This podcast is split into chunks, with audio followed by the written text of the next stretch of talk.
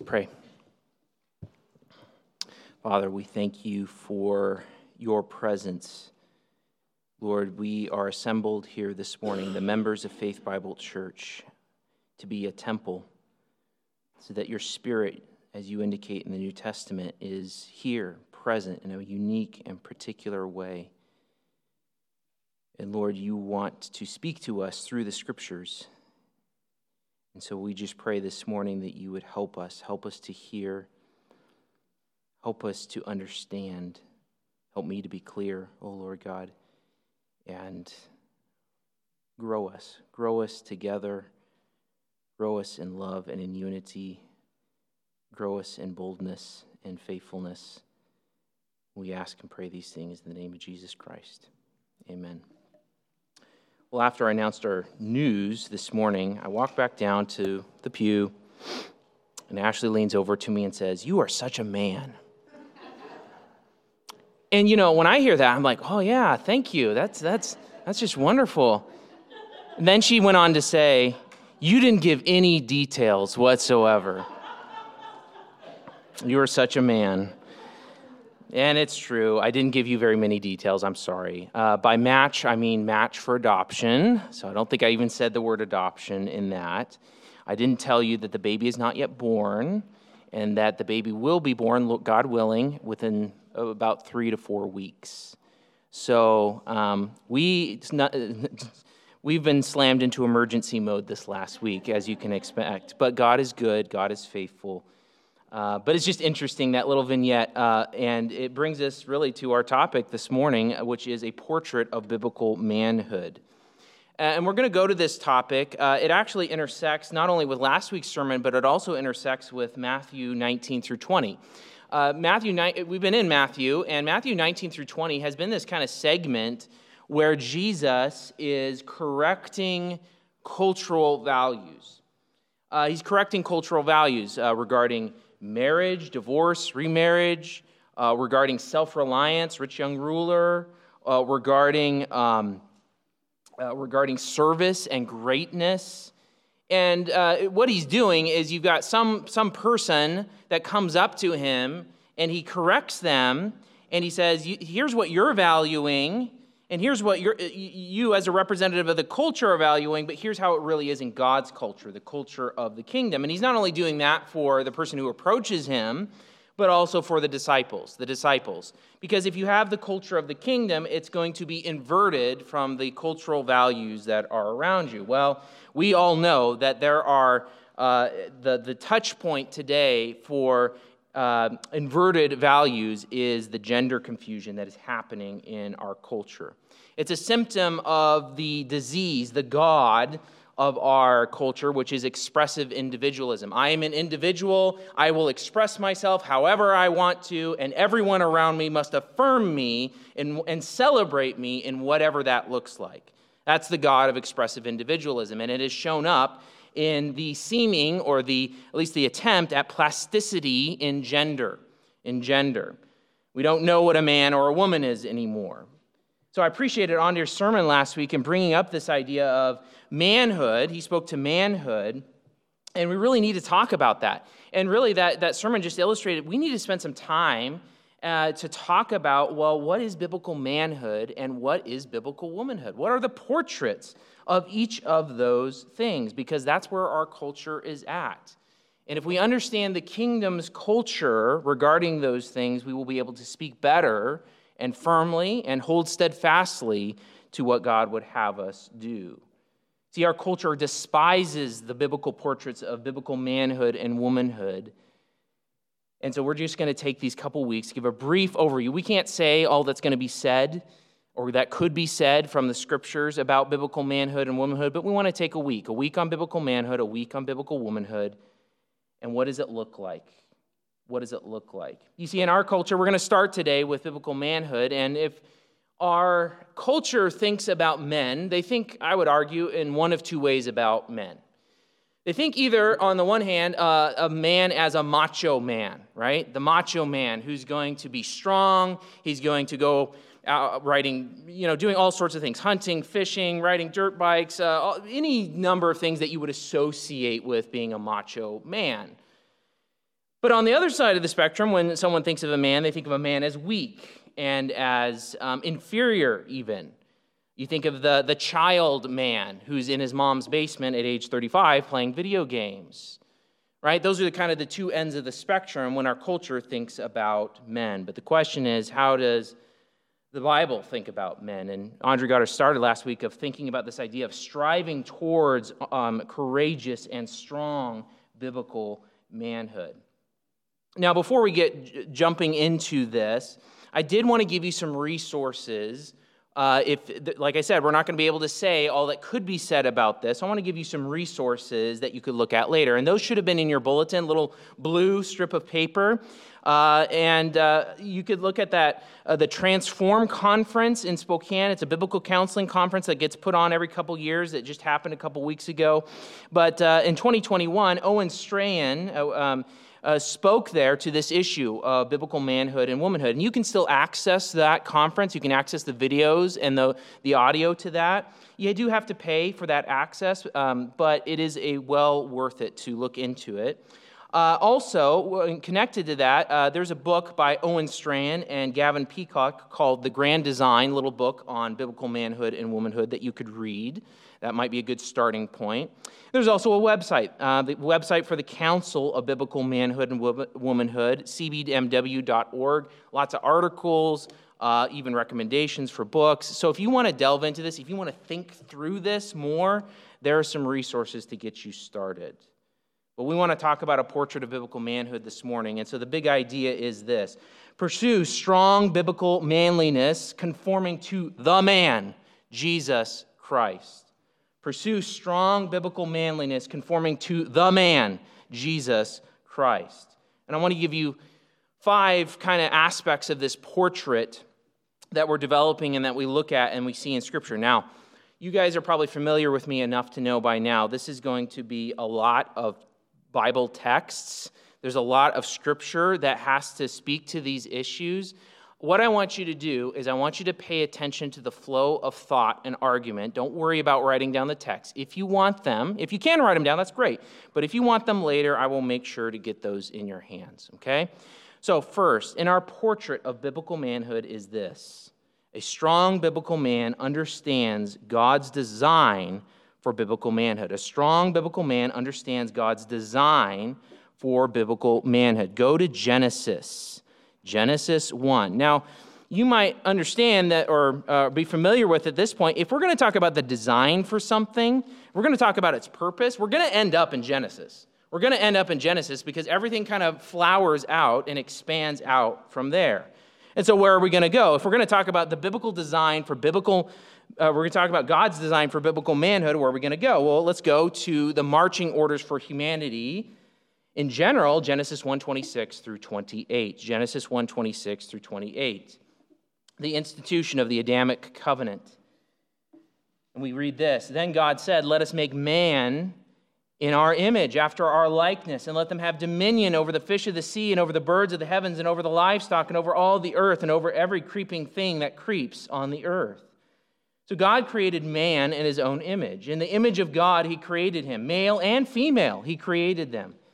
And God blessed them. And God said to them, Be fruitful and multiply and fill the earth and subdue it, and have dominion over the fish of the sea and over the birds of the heavens and over every living thing that moves on the earth. These are the marching orders for humanity.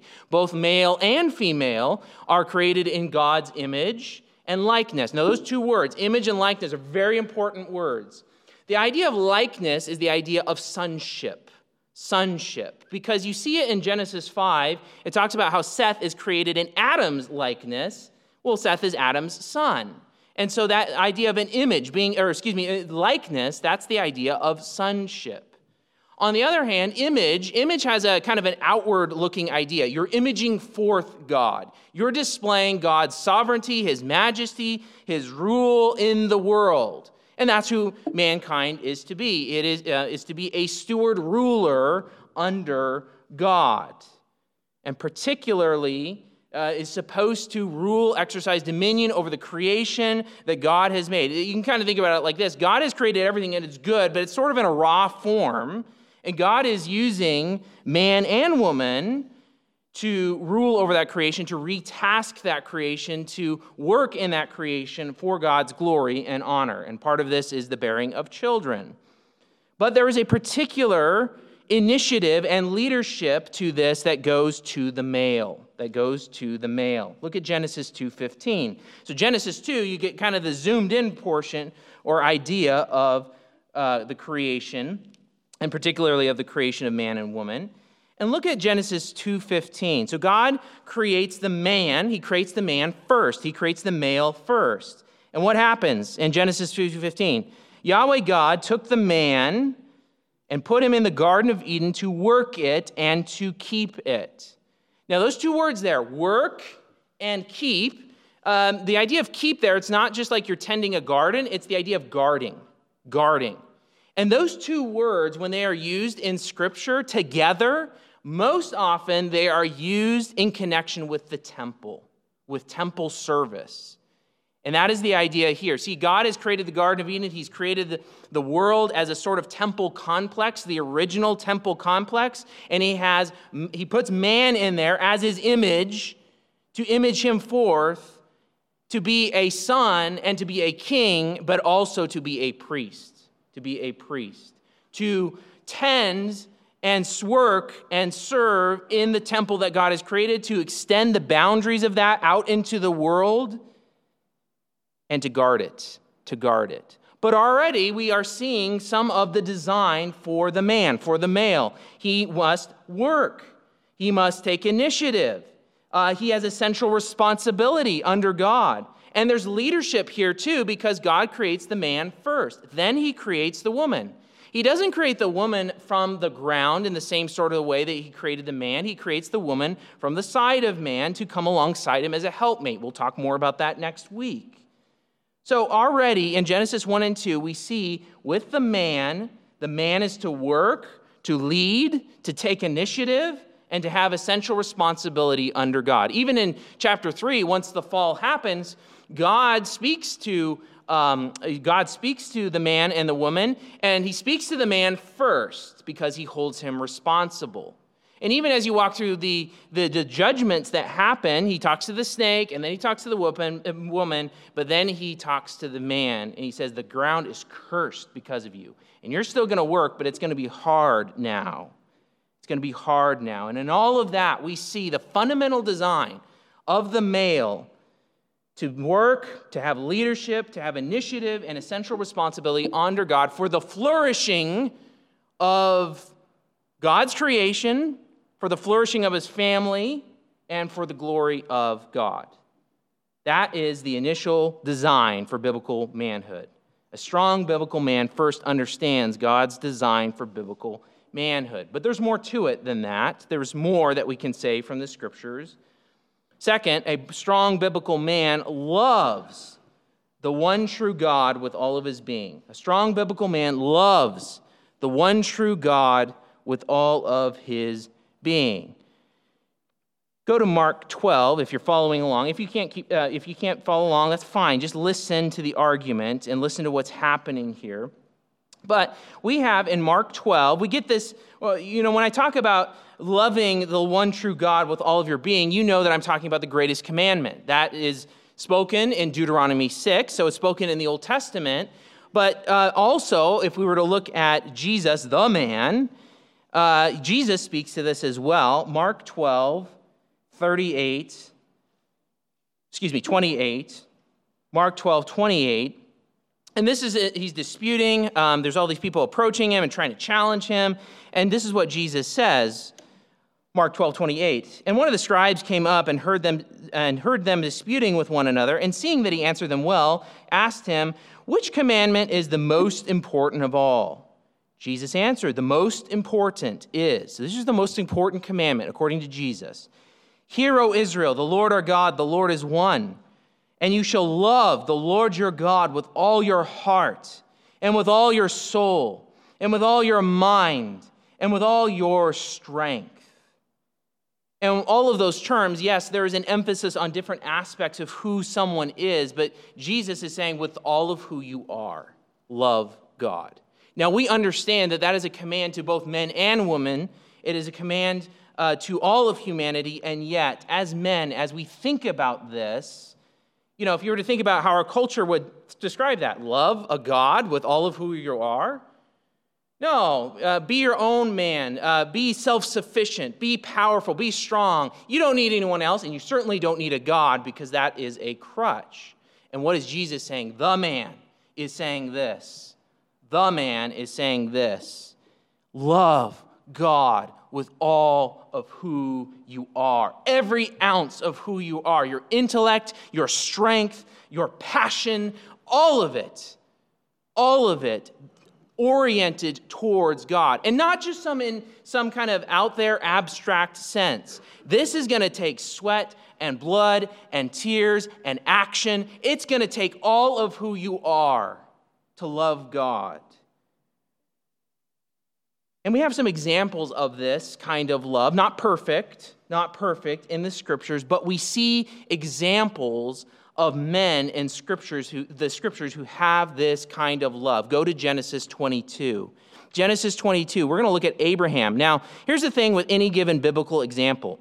Any biblical example, save the Lord Jesus Christ, they're going to fall short. And we understand and we know that Abraham is not always exemplary. He lies, he uh, he, he, he manipulates, etc., etc. But there are times when, because of his faith, he shines. He shines. And we see that in Genesis 22. God tells Abraham, Take your son, your only son, whom you love, and offer him as a burnt offering on Mount Moriah. And what is being tested here is Abraham's ultimate allegiance his dedication to the one true God with all of his being. And Abraham does it, doesn't question it. He does it. He goes to that top of that mountain. Let's pick up in verse 9. He lays his son on the altar. Genesis 22 9. When they came to the place which God had told him, Abraham built the altar there and laid the wood in order and bound Isaac his son and laid him on the altar on the top of the wood. Then Abraham reached out his hand and took his knife to slaughter his son. But the angel of Yahweh called to him from heaven and said, Abraham, Abraham. And he said, Here I am. He said, Do not lay a hand on the boy or do anything to him, for now I know that you fear God, seeing that you have not withheld your son, your only son, from me. And what is God's point? You have no higher I, it's demonstrated now god knew ahead of time but it has been demonstrated in time to god and to abraham that abraham has no higher allegiance than god himself. He will not withhold his dearest family member his only son the son that he loves the son of promise. Because why? Because he loves god with all of who he is. He fears god. He reverences him. He holds him in the highest esteem and that is what true biblical manhood looks like. You love God with all of who you are, and nothing and no one else, no exceptions, no nuances, nothing and no one else has a greater spot in your life than God and the fear of God. If you do not, if you do not love God with all of your being, that means that you fear something else, that you love something else higher than God, which is idolatry and not only that, even as a someone who proclaims to know God, you say, "Yeah, I know God, I love God, but I have this other thing that's a little bit higher." You're going to be crippled. You're going to be crippled. You're going to be unable to live life as a true human, let alone as a true man. Let me show you an example of this. Go to John 12. Go to John 12. John is at pains to show, like the other Gospels, that Jesus is the God man, he is the Christ, he is the Messiah. And then yet we see the surrounding culture, we've seen this in Matthew, is rejecting him, is rejecting him. And listen to how John characterizes this symptom of that culture that saw the Messiah, saw Jesus' miracles, saw his sign, saw his glory, and yet was not following him.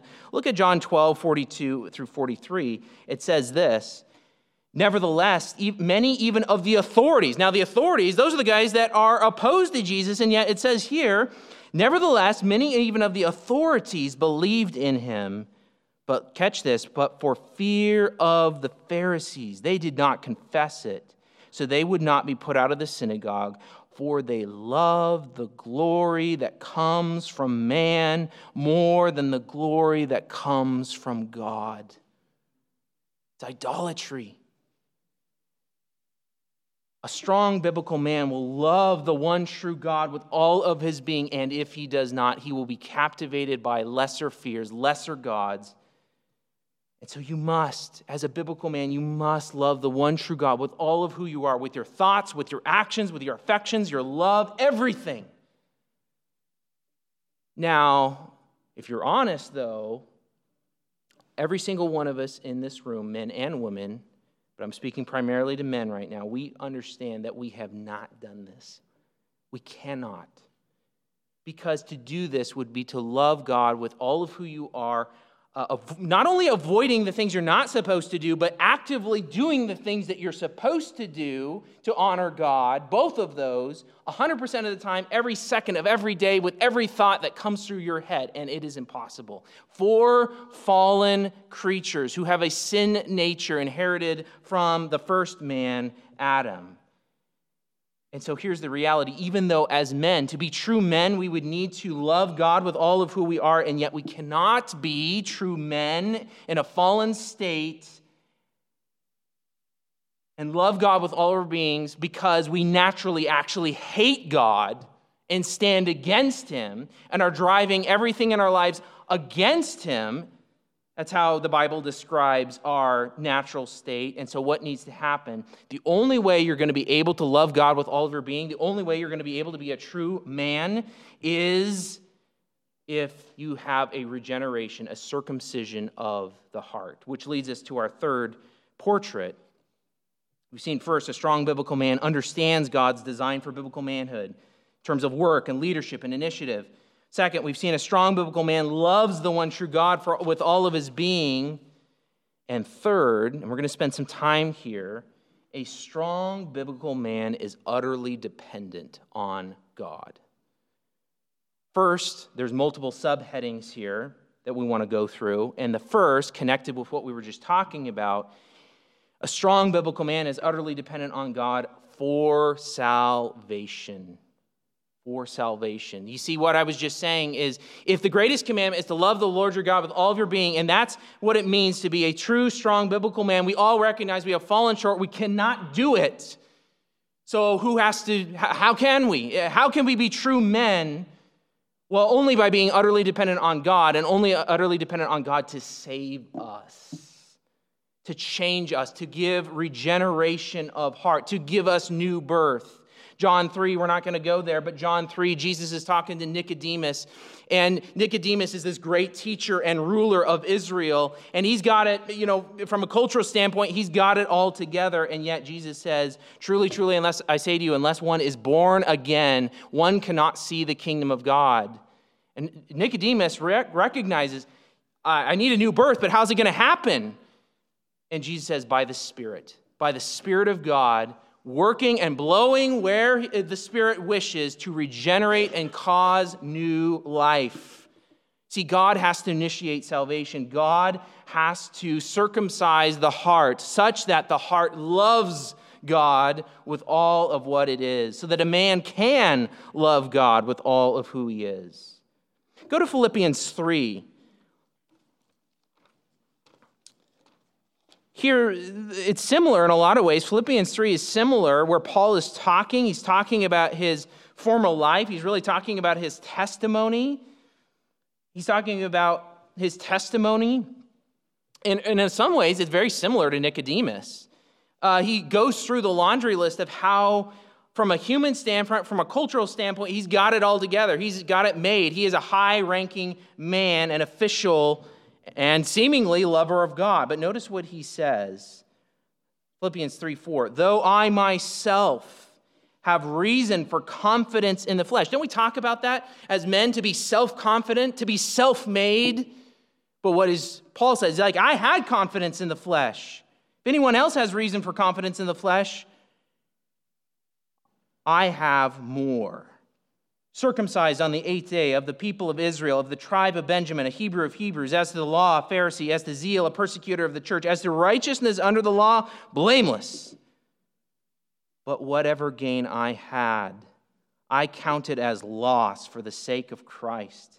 Indeed, I count everything as loss because of the surpassing worth of knowing Christ Jesus, my Lord. For his sake, I have suffered the loss of all things and count them as rubbish, dung, skubalon, in order that I may gain Christ and be found in him, not having a righteousness of my own that comes from the law, but that which comes through faith in Christ, the righteousness from God that depends on faith, that I may know him and the power of his resurrection, and may share his sufferings, becoming like him in his death, that by any means possible I may attain the resurrection from the dead. And what is Paul saying? Paul saying, if you want to talk about confidence in the flesh, if you want to talk about striving as hard as you can to love and do what God wants you to do on your own basis and on your own merits, I had it all and I couldn't do it. And in fact, all of that stuff was worthless, less than worthless. It was, it was disgusting in God's eyes until God, by His grace, Paul says this elsewhere, the Spirit grabs a hold of him changes him, gives him a new birth, and what? That new birth results in repentance, turning allegiance from sin and self, turning from your old way of life, surrendering, bowing the knee in utter dependence to Christ, the one who has died in behalf of sinners like Paul and like you and, and, like, and like me, and is not only dies in their place, but is their righteousness in their place, such that God can count them as righteous such that a man can love the Lord his God with all of his heart, soul, mind, and strength. Think of it in terms of Matthew, Matthew 18, Matthew 19. Jesus has used this imagery of a child. You're not getting into the kingdom unless you become dependent like a child. The, the most dependent, most low person you could be, you're not getting in by your strength, by your fortitude. It has to come through submission and allegiance to Jesus Christ. So, you, as a, if you're going to be a strong biblical man, you have to be utterly dependent on God first for salvation, but not only for initial salvation. It's not as if, uh, as Christians, I said the prayer, I did the moment, God has justified me. I'm uh, now it's up to me. Now it's up to me to do the hard work of sanctification, of growing in maturity in Christ likeness. Yes, there is work, there is effort, there is sweat, blood, and tears, and yet none of it matters unless the Spirit of God is empowering it in your life. Paul talks to this in Galatians. Galatians 3, he says, Oh, foolish Galatians, who has bewitched you? Having begun by the Spirit, are you now being perfected by the flesh? Absolutely not. And then in Galatians 5, go to Galatians 5, he talks about if you've been born again by the Spirit, the Spirit of, here's the reality in the new covenant in Christ, you are born again by the Spirit of God. He takes the initiative, and the Spirit comes to live and dwell in you, and that can't but change you and empower you and empower you for obedience. Look at Galatians 5 16. But I say, walk by the Spirit and you will not gratify the desires of the flesh. You see, the reality is we're in Christ, we're justified through Christ, we're declared righteous in Christ because God sees us through the lens of Christ, and yet we fight indwelling sin. That is the fight that is on our minds, that is every single day as men and as women. And so, how do we fight this battle? But I say, walk by the Spirit, and you will not gratify the desires of the flesh. For the desires of the flesh are against the Spirit, and the desires of the Spirit are against the flesh. For these are opposed to each other to keep you from doing the things you want to do. But if you are led by the Spirit, you are not under the law. Now, the works of the law, the works of the flesh are evident sexual immorality, impurity, sensuality, idolatry, sorcery, enmity, strife, jealousy, fits of anger, rivalries, dissensions, divisions, envy, drunkenness, orgies, and things like these. Now, that list is what a macho man looks like in our culture, isn't it not? That's what a man looks like in our culture. And God says, no one who does such things will inherit the kingdom of God. But that's our natural tendencies. Your and I's natural tendencies. How do we fight it? Well, the spirit is opposed to the flesh, and we get the second half. We get the second half of the list. But the fruit of the spirit is love, joy, peace patience, kindness, goodness, faithfulness, gentleness, self control. Against such things there is no law. And those who belong to Christ Jesus have crucified the flesh with its passions and desires. If we live by the Spirit, let us also keep in step with the Spirit. Let us not become conceited, provoking one another, envying one another. What is Paul saying? The Spirit of God lives in you as a believer. How are you going to fight? How are you going to fight those fleshly tendencies, those tendencies that had you hating God and operating against God and looking just like everyone else, only by the Spirit of God? And what is the Spirit of God going to produce? Love, joy, peace, patience, all of these things that, that don't look real manly in the eyes of our culture and yet are profoundly so because it is the Spirit of the living God that is producing them in you. This is how we live. We walk as men utterly dependent on God for walking in obedience to the extent that Paul can say in 1 Corinthians 10 13, no temptation is overtaken you that is not common to man, and yet God is faithful. He will not let you be tempted beyond your ability, but with the temptation, He will provide the way of escape that you may able to be, be able to endure it. There is strength, but only as you are utterly dependent on God through His Spirit. Which leads us into the next stage you need a strong biblical man is utterly dependent on God for salvation, for walking in obedience. And notice, obedience does not just mean avoid these things, don't do these things, and you're good. Obedience, biblical obedience, is not just avoiding the things you're not supposed to do, it's doing the things you are supposed to do. And you're only going to be able to do that through dependence on the Spirit. But there's even we could add another dimension to this. You're going to need to be, as a man, if you want to be a strong biblical man, you're going to be, need to be utterly dependent on God for acting and risking for the sake of God's name. For acting and risking for the sake of God's name. Now, this takes us back to last week, 1 Samuel 11. 1 Samuel 11, uh, God's people are being threatened. Um, J- uh, uh, the men of Jabesh Gilead, they're being threatened. And they send out emissaries. And Saul, who's been anointed king, um, he's, you know, working. He comes in from the field. He hears what's going on. And what happens? Well, he gets angry and he, he goes out and he take, he risks. Why? Because the Spirit of God fell on Saul. And even he cuts up that oxen, he sends it out, he gathers Israel. Why does Israel come? Because the fear of Yahweh came upon them. And even at the end, when uh, Saul has this great victory, when Saul has this great victory, who does he ascribe it to? Who does Saul ascribe it to? No, Yahweh has given us this great victory today. Saul took a risk, Saul acted, he was strong in the strength of the Spirit of God. And the reality is, in the Old Testament, now, if you look at 1 Samuel, uh, you can see this both before and after chapter 11. Saul is a weak guy, he's insecure, he's a disaster. But 1 Samuel 11 was a good day. Why was it a good day? And the only time Saul has a good day is when the Spirit of God comes upon him. And it prepares the way for setting up for the true king, for David. Why did Saul act? Saul acted for the sake of God's name, for his people. And the next king, the true king, the true line coming through David, does the same thing. Go to 1 Samuel 17. Why does a strong biblical man act? He doesn't act for his own reputation, he acts for the sake of God's name. He sees the greatness of God, the awesomeness of God, and he acts. When his people are threatened, when God's people are threatened, he acts. And he acts dependent totally on God's strength. Look at 1 Samuel 17. Now we know 1 Samuel 17, David and Goliath we know what happens, okay? We know that you got uh, Saul and the Israelites, they're terrified. They're not dealing with this, even though Saul should have.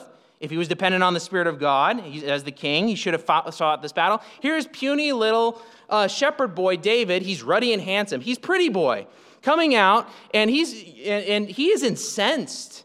He is incensed, and then Saul's like, well, "All right, go ahead and go out. I'll put my armor on you." Doesn't fit. So David's going to go out with a sling and five stones. But notice when he confronts, when he confronts Goliath, start in verse 41. why, notice why David acts. And the Philistine moved forward and came near to David with his shield bearer in front of him. And when the Philistine looked and saw David, he disdained him, for he was but a youth, ruddy and handsome in appearance. Pretty boy. Verse 43 And the Philistine came and said to David, Am I a dog that you come to me with sticks? And the Philistine cursed David by his gods. The Philistine said to David, the Philistine said to David, Come to me, and I will give your flesh to the birds of the air and to the beasts of the field. Now, catch this. Then David said to the Philistine, You come to me with a sword and with a spear and with a javelin, but I come to you in the name of Yahweh of hosts, the God of the armies of Israel, whom you have defied. This day Yahweh will deliver you into my hand, and I will strike you down and cut off your head, and I will give the dead bodies of the hosts of the Philistines this day to the birds of the air and to the wild beasts of the earth that all the earth may know that there is a God in Israel, and that all this assembly may know that Yahweh saves, not with sword or spear, for the battle is Yahweh's, and he will give you into our hand. And then God does. Because God loves to back a man who's going to lead, take initiative, work, and risk for the sake of God's great name.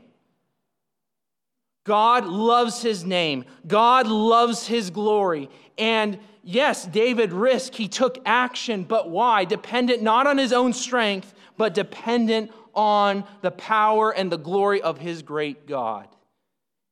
And that is how a biblical man acts. He will risk, he will take action dependent on God's strength to back him up because not for his own reputation, but for God's reputation for God's reputation. Because a strong biblical man loves the Lord his God with all of his heart, soul, mind, and strength, God's reputation is foremost in his mind, and he will act and take risk for the sake of God's name. And you think, well, well, okay, yeah, that's just David. What about others? And we can give you two other examples that might be helpful for you. Go to the man, Jesus Christ, in John 2. The man, the pinnacle, the example of manliness, Jesus Christ.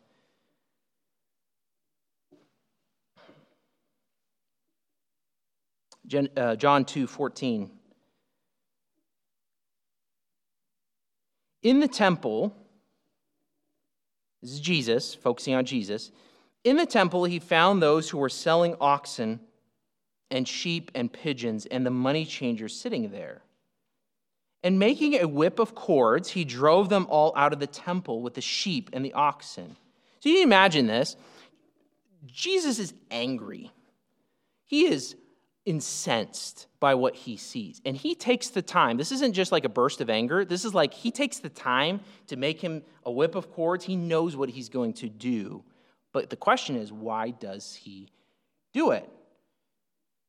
And making a whip of cords, he drove them all out of the temple. You can imagine, right? The temple complex is huge, it's massive. So he's going around here and he's going around here with this whip of cords, like whipping people and overturning tables. Like he's, it's, it's, whoa. But why? Why? Verse 16, and he told those who told, told those who sold the pigeons, take these things away. Do not make my father's house a house of trade. His disciples remembered that it was written, Zeal for your house will consume me. Why was there zeal? Because Jesus saw that God's name, God's name that he had placed on the temple, was being put in the mud, sullied by, uh, by abusive transactions. He acted for the sake of God's name. Paul does the same thing. 1 Corinthians 15. We think of Paul and he's going around. We read Acts, he's going here, he's going there, he's getting beat up, he's planning churches, he's, uh, uh he's doing all of these things.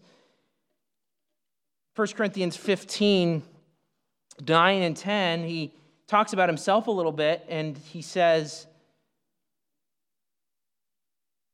Verse 8 Last of all, as to one untimely born, he appeared also to me, for I am the least of the apostles, unworthy to be called an apostle because I persecuted the church of God. But by the grace of God, I am what I am, and his grace towards me was not in vain. On the contrary, I worked harder than all of them.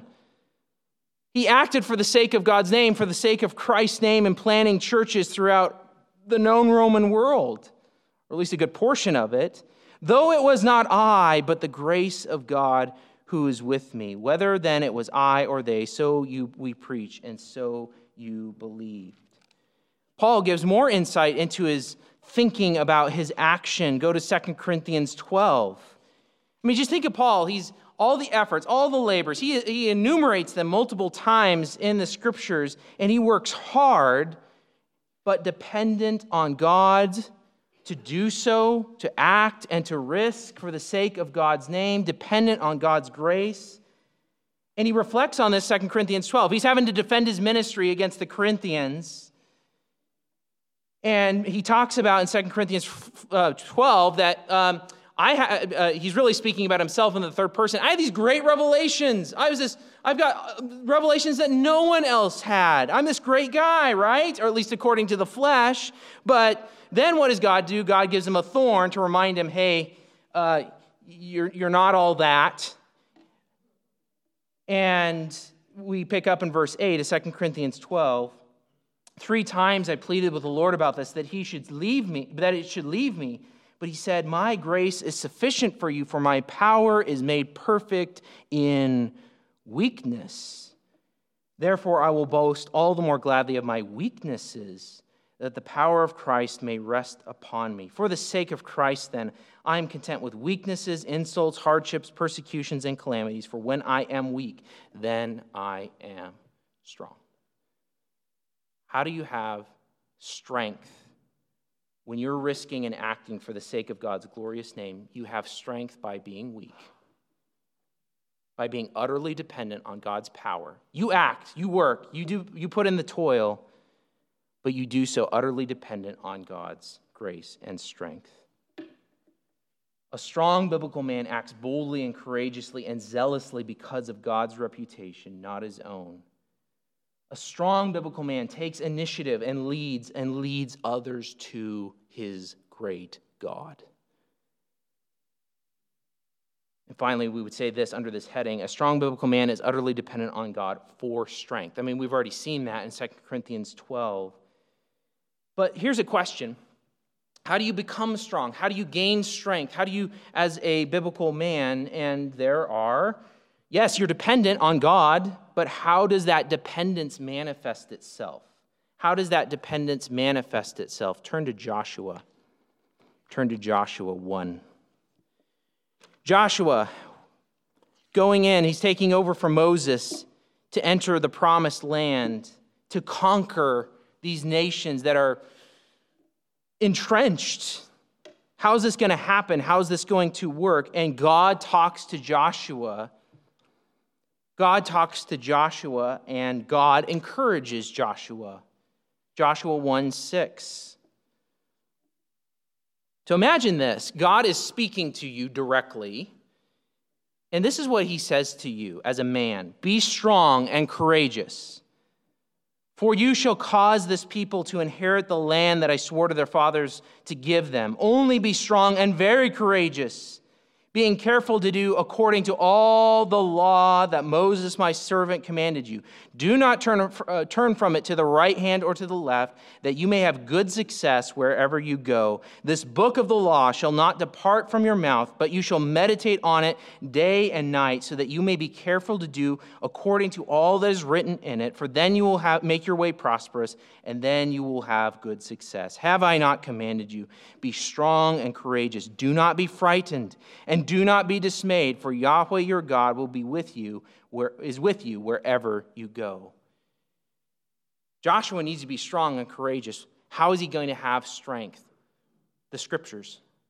The scriptures, the book of the law. He's to meditate on it, to think it over, to live in it, to know it, to seek to act on it, and to depend upon the God who is going to be with him. But he's going to gain strength through the scriptures. It's the same thing that happens throughout the, uh, the, the, Bible. We see this again and again. Actually, very similar language. Psalm 1 talks about the blessed man. What does he do? He meditates on the law day and night for, to have a successful way. Uh, 1 uh, Kings 2 1 through 4, Solomon is, David is commissioning his son Solomon. He says, Be strong and courageous. How? By conforming your way to the scriptures, to the law.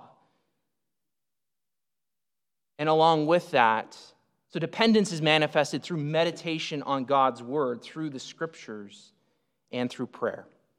And that one's probably the most obvious, but the one we neglect the most. Prayer is an expression of dependence on God. So if you are not praying, you are not being dependent on God. Think of Jesus, the man, the man Jesus. What does he do during his ministry? Not just once, but multiple times. Here's God the Son in human flesh on earth, and what does he do often? He goes out by himself and he prays. And in those prayers, he is dependent on his Father. Think of Jesus in Gethsemane. Right before Jesus is going to accomplish the mission of his first advent, He's saying, Father, take this cup away from me if possible, yet not my will, but yours be done. And he is, de- he is depending on the Father's will and the Father's strength through prayer, knowing what is he's been tasked to do to be strong in that hour. A strong biblical man is utterly dependent on God for salvation, for walking in obedience, for acting and risking for the sake of God's name, and for strength. How does that? He gathers strength from the scriptures and from prayer. Fourth, a strong biblical man loves his neighbor as himself. We're talking about the first great commandment to love God with all of who you are. We got to talk about the second great commandment to love your neighbor as yourself. If you go to Luke 10, Jesus, in a similar context, in a similar context to what we saw earlier in Mark when he gave the first great commandment, we can see a similar context in Luke 10.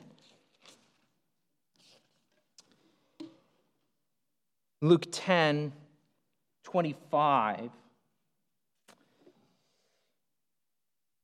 And behold, a lawyer stood up to put him to the test, saying, Teacher, what shall I do to inherit eternal life? And he said to him, What is written in the law? How do you read it?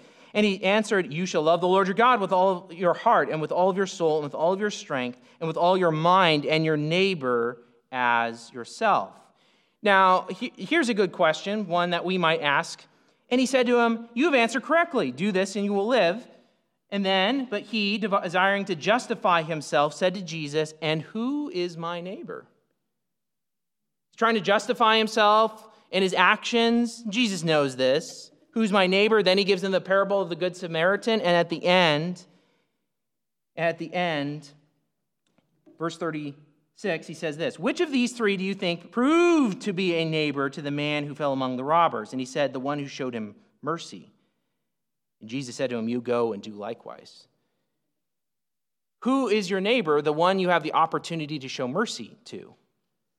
And so, as we think about a strong biblical man loving his neighbor as himself, it's going to manifest itself in mercy. Which, again, if you think about this with our culture, a strong biblical man is not thought of as having mercy. Often, a strong, uh, well, not a biblical man, a strong man is thought of as being ruthless. But Jesus, as a strong man, a strong biblical man, loving his neighbor as himself, is going to show mercy. In fact, he's going to defend the rights of the weak. A strong biblical man uh, uh, defends the rights of the weak. Go to Proverbs 31. Now, Proverbs 31, we think of the godly woman, and it's there, and we'll talk about it next week. But before the godly woman, there's a, there's a mom giving advice to a king. And part of that advice is this. So here we've got a ruler, a man leading a kingdom, Proverbs 31, 8 9. Notice how this king is supposed to display his strength. Open your mouth for the mute, for the rights of all who are destitute. Open your mouth, judge righteously, defend the rights of the poor and needy. Have mercy on the weak.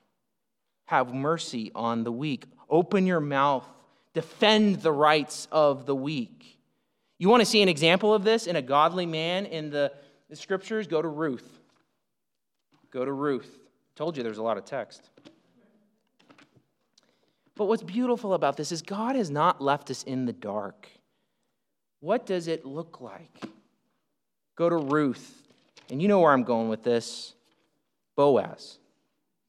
Boaz, actually, both Boaz and Ruth are good examples of biblical womanhood and biblical manhood. It's a beautiful picture. But look at how this man, strong man, wealthy man, defends the rights of the weak. Ruth 2 8. Then Boaz said to Ruth, and remember, just remember the story. Uh, Ruth and uh, Naomi goes away with her family. Her family dies, but before they die, um, one of her sons is married this a, couple, uh, a Moabite woman, Ruth. They come back to Israel, and uh, they, they are the weakest they could possibly be in the society. They are widows. Ruth's a Moabitess, a uh, traditional enemy of Israel. This is bad situation, okay? Weak as they could possibly be in that society. She goes, she gleans in the fields, which is right according to the law of Moses. But then we see this in Bo- a picture of how Boaz showed kindness to Ruth in Ruth 2 8. Then Boaz said to Ruth, Now listen, my daughter, do not glean in another field or leave this one, but keep close to my young women. Let your eyes be on the field uh, that they are reaping and go after them. Have I not charged the young men not to touch you? And when you are thirsty, go to the vessels and drink what the young men have drawn. Then she fell on her face, bowing to the ground, and said to him, Why have I found favor in your eyes, that you may should take notice of me, since I am a foreigner? But Boaz answered her, all that you have done for your mother in law since the death of your husband has been fully told to me, and how you left your father and mother and your native land and come to a people that you did not know before. Yahweh repay you for what you have done, and a full reward be given you by Yahweh, the God of Israel, under whose wings you have come to take refuge. Then she said, I have found favor in your eyes, my Lord for you have comforted me and have spoken kindly to your servant, though I am not one of your servants. You see how Boaz shows tenderness and mercy and defends the rights of the weak. Strong biblical man loves his neighbor as himself, and that's going to mean he's going to serve those around him for their good. We saw this in Matthew 20, Matthew 20, 25 through 28. Whoever wants to be great among you will be your servant. Whoever wants to be um, uh, the first among you has got to be your slave. And there he's talking about, we talked about this just a couple weeks ago, that there he's talking about if you're a disciple, if you're a follower of Jesus, you're going to love your neighbor as yourself and you're going to serve. And you're going to serve those around you and you're going to serve the church because the church is Christ's people, his bride. And if you love Jesus, you're going to love his bride, you're going to love the church, and you're going to serve. And this is totally opposite what uh, many men think is strength. It doesn't seem manly to serve, it seems man- more manly to be served. And this is the, the mindset that comes behind being an oppressor or an abuser. There is much abuse by men of their wives and of others in our society. And the heart of oppression, the heart of abuse, when the biblical word for abuse is oppression, and God hates oppressors. The heart of an abuser, a heart of an oppressor, is seeking coercive control of those around him, whether that's financially, physically, sexually, whatever it is, it's abuse and it's oppression, and God hates it. If you are an oppressor and abuser here this morning, I pray to God that that is not the case because God hates you. Psalm 10, if you don't believe me. Read Psalm 10. God hates abuse, He hates oppression. The opposite of that True manliness is service, serving others for their good. Ephesians 5 25 through 33. Husbands, love your wives like Christ loved the church and gave himself up for her, for her good, sacrificial service and love. That is true biblical manliness. That is loving your neighbor as yourself. And if you're going to serve, and you're going to serve the church, then you better be ready to give your life. Go to 1 John. 1 John. A true biblical man loves his neighbor as himself, especially the church. 1 John 3. Listen to how John talks about this. John the apostle who knew our Lord reclined in his bosom and he says this 1 John 3:16 By this we know love that he this is Christ laid down his life for us and we ought to lay down our lives for the brothers for the disciples for Christians for those in our local church but if anyone has the world's goods and sees his brother in need, yet closes his heart against him, how does God's love abide in him? Little children, let us not love in word or talk, but in deed and in truth. If you're going to be a strong biblical man, you got to love your neighbor as yourself, and you got to be ready to lay down your life for your brothers and sisters in the church. And all of that implies this you cannot be isolated. The vision in our culture, the vision in many men's minds is that, well, if I'm a man, I can be off by myself, I'm self sufficient, I'm okay, I don't need anyone else. Proverbs 18:1 Whoever isolates himself seeks his own desire. He breaks out against all sound judgment. Isolation is weakness. Isolation shows that you're not a strong biblical man because if you were, you would be out and engaged and serving others for their good. Isolation is selfish. Isolation is promoting self rather than the other. And true biblical manliness, you're going to be engaged. You're going to be looking to the needs of others. You're going to be loving your neighbor as yourself. Fifth and finally, in our portrait, and the most important, is this a strong biblical man conforms to the man. Jesus Christ. There is, Jesus is the ultimate portrait of manliness. No exceptions, no qualifications. How can I say that? Well, Paul says it, 1 Corinthians 15. 1 Corinthians 15. And he's talking about the resurrection in 1 Corinthians 15, but he draws this comparison, which is amazing and which really brings us full circle. Remember where we started today? We started with God's design for biblical manliness, and we went back to Genesis 1 through 3 and with Adam. Well, uh, really, the New Testament draws this full circle, and we see part of this in 1 Corinthians 15. 1 Corinthians 15, 47. The first man, referring to Adam, was from the earth, a man of dust. The second man is from heaven.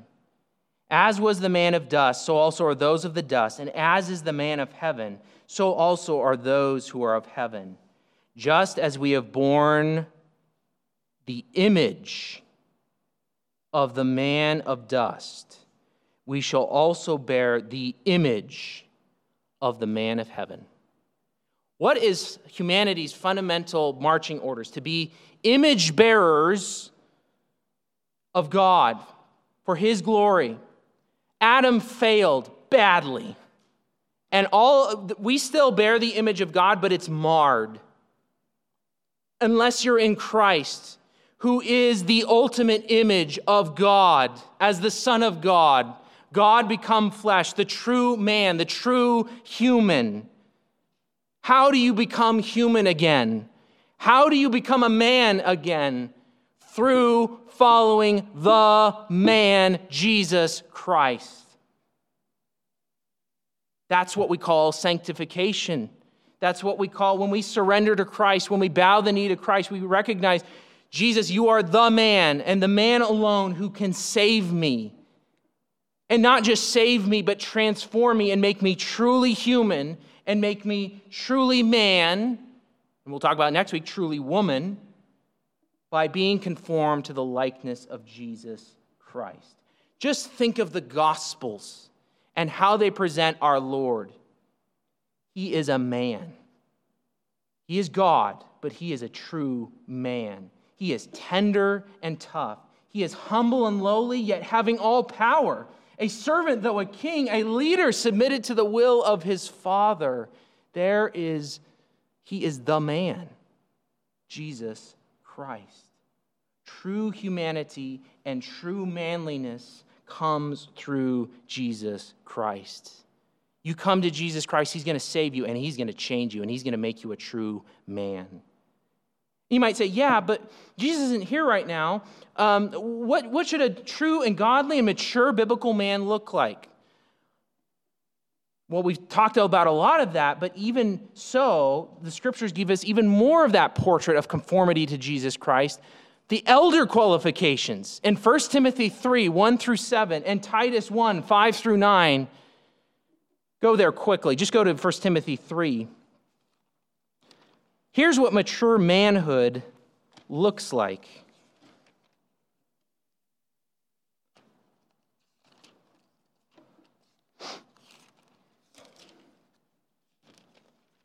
1 Timothy 3 The saying is trustworthy. If anyone aspires to the office of overseer, he desires a noble task. Therefore, an overseer must be above reproach, the husband of one wife, sober minded, self controlled, respectable, hospitable, able to teach, not a drunkard, not violent but gentle, not quarrelsome, not a lover of money. He must manage his own household well with all dignity, keeping his children submissive. For if someone does not know how to manage his own household, how will he care for God's church? He must not be a recent convert, or he may become puffed up with conceit and fall into the condemnation of the devil. Moreover, he must be well thought of by outsiders so that he may not fall into disgrace, into a snare of the devil. And you can read Titus 1 5 through 9, but when you come to Jesus Christ, the man, he's going to conform you to his image. He's going to make you a true man. And what's it going to look like? Mature manliness looks like the elder qualifications of 1 Timothy 3 and Titus 1. So we've seen this morning a strong biblical man understands God's design for biblical manhood. The man is to work, take leadership, initiative, and essential responsibility under God. A strong biblical man loves the one true God with all of his being. A strong biblical man is utterly dependent on God for salvation, for walking in obedience, for acting and risking for the sake of God's name, for strength. A strong biblical man loves his neighbor as himself, and a strong biblical man conforms to the man, Jesus Christ. Now, in conclusion, application, what do we do? Well, I mean, we've already been drawing a lot of application throughout. One thing you will notice as we've walked through this wait a minute, these things could also be said of women too, at least some of them. Some of them could be, because loving God, dependence on God, loving neighbor, conforming to Jesus, that is what women are called to do as well. It's a portrait of humanity but that portrait will look different on a man and on a woman. And we're going to look more at what does it look like for biblical womanhood to pursue basically those same things next week. We're equally image bearers as man and woman. We just have different functions in the way it looks on us. To emphasize again, becoming truly human and truly man or woman only comes through the gospel of Jesus Christ. 1 Timothy 2 5. There is one mediator between God and man, the man, Jesus Christ. You want to be a true human, you want to be a true man or true woman, you bow the knee to Jesus Christ, and he will change you. If you're here this morning, you're not in Christ, be a true human. Become a true human, become a true man or woman through bowing the knee to Jesus Christ, the one who died for your sins in your place and rose again, who is your righteousness in your place and is the one mediator between God and men. Men, pursue strong biblical manhood by God's grace and strength. Maybe you failed in the past. I have. It's not over because you keep you get up and you keep following Jesus Christ. Men, work. Work. Lead. Take initiative. Take responsibility. Take risks for the sake of God's name. And do all of that. Work hard. Labor hard. Act. But do it all dependent on God's grace through Jesus Christ and the power of the Spirit working in you. Don't do it alone. Don't do it alone. There is no such thing as a lone wolf Christian. Pursue strong biblical manliness with your band of brothers in the local church. Because we're all headed the same direction. We're all following the man, Jesus Christ. Join with us to follow that man. And we encourage one another and help one another to strive towards that. Women, nourish, nourish true biblical manliness. You see, this isn't a sermon just for men. Andre was talking about that last week. This isn't a sermon just for you, or for, for men. It's a sermon for you too, because women, you are nourishers. Nourish true biblical manliness. Uh, maybe you're just here in the local church. Maybe um, it's a friend uh, who's a brother in Christ. Encourage it in your brothers. As you see a man take initiative, as you see a man lead, as you see a man serving, as you see a man loving others, encourage him, reinforce that, nourish that. If you're pursuing a marriage, look for it. Look for a strong biblical man. If you are married, encourage it in your husband. If you're raising a son, if you're a mom raising a son, encourage it in your son to be a strong biblical man. There's application here for all of us. And friends, if we do this, if we pursue the, uh, the roles that God has given men and women, we live like men and we live like women under Jesus Christ as our King, it will look crazy different from our crazy culture around us. And it'll be an inroads for the gospel, saying, let me introduce you to the man, Jesus Christ. Pursue strong biblical manliness conforming to the man, Jesus Christ. Let's pray. Lord Jesus, only you can make us truly human, all that we were designed to be. We thank you that by the grace of Christ we stand we stand pure in God's eyes, righteous in God's eyes, and you are conforming us by your Spirit to true manliness, true womanhood. And we pray for more. We pray that we would fulfill the roles you have for us, embolden us, give the men in this room, in their families, in their jobs, in their whatever other roles they have, oh Lord God, encourage them, strengthen them, help them to work, lead, take initiative for the sake of your name, dependent on your power. And Lord, help our women to look for strong biblical men. Make us this people, we would ask in Christ's name. Amen.